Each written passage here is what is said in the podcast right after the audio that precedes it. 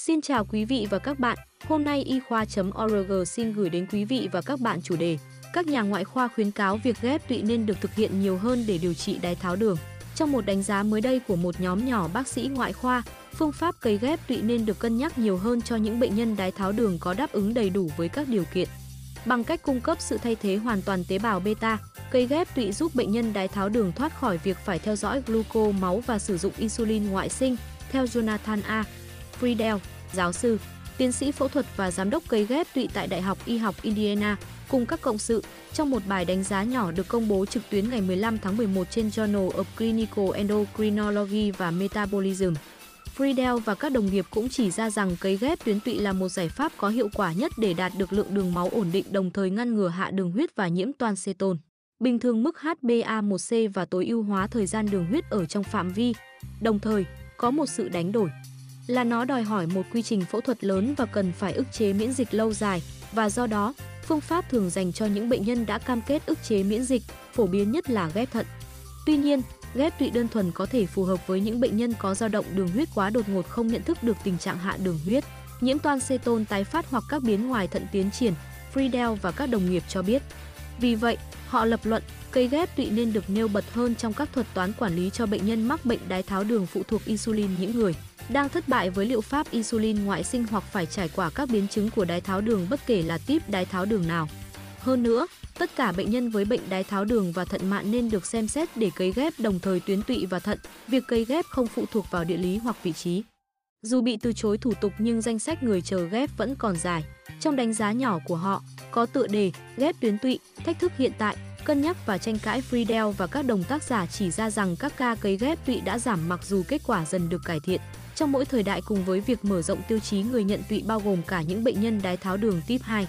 Trong năm 2021, có gần 920 ca cấy ghép tụy được thực hiện tại Mỹ, bao gồm 818 ca ghép tụy thận đồng thời SPK, 50 ca ghép tụy sau khi ghép thận phát và 49 ca cấy ghép tụy đơn độc BTA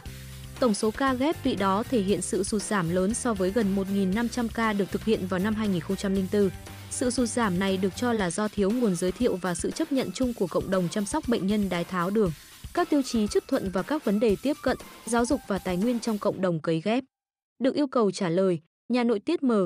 Su Cockman, bác sĩ, giáo sư y khoa tại Đại học Bắc Carolina, Chapel Hill, chỉ ra rằng thuật toán về thời điểm cân nhắc việc ghép tụy được bao gồm trong một tuyên bố về điều trị đái tháo đường tiếp 1 ở người trưởng thành bởi Hiệp hội Đái tháo đường Hoa Kỳ ADA và Hiệp hội Nghiên cứu Đái tháo đường châu UEASD xuất bản vào năm 2021.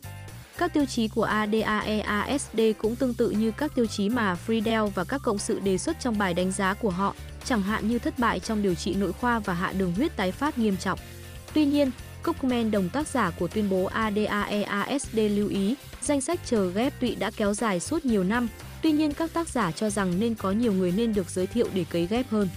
Thật là không rõ làm cách nào hệ thống chăm sóc y tế và hệ thống cấy ghép có thể xử lý được sự gia tăng về số lượng người đang phải chờ để ghép tạng với những hạn chế có lẽ đang diễn ra do sự giới hạn về số lượng người hiến tạng.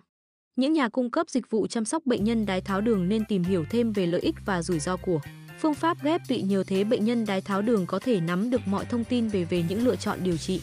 Ngược lại, cộng đồng cấy ghép có thể cũng phải cần tìm hiểu nhiều hơn về sự thay đổi bối cảnh nhanh chóng trong các phương pháp điều trị bệnh đái tháo đường không phẫu thuật, bà thúc dục. Đối với bệnh đái tháo đường tiếp 1, chúng tôi biết tỷ lệ biến chứng ở giai đoạn cuối tiếp tục giảm và sự khác biệt về tuổi thọ giữa những người mắc và không mắc đái tháo đường là rất lớn. Nhưng vẫn còn rất nhiều người không được tiếp cận điều trị tối ưu.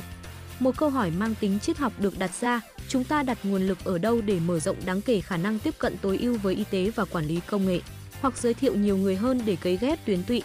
Cảm ơn quý vị và các bạn đã quan tâm theo dõi. Hãy bấm nút đăng ký kênh để cập nhật thông tin y khoa chính xác và mới nhất nhé. Xin chào, tạm biệt và hẹn gặp lại.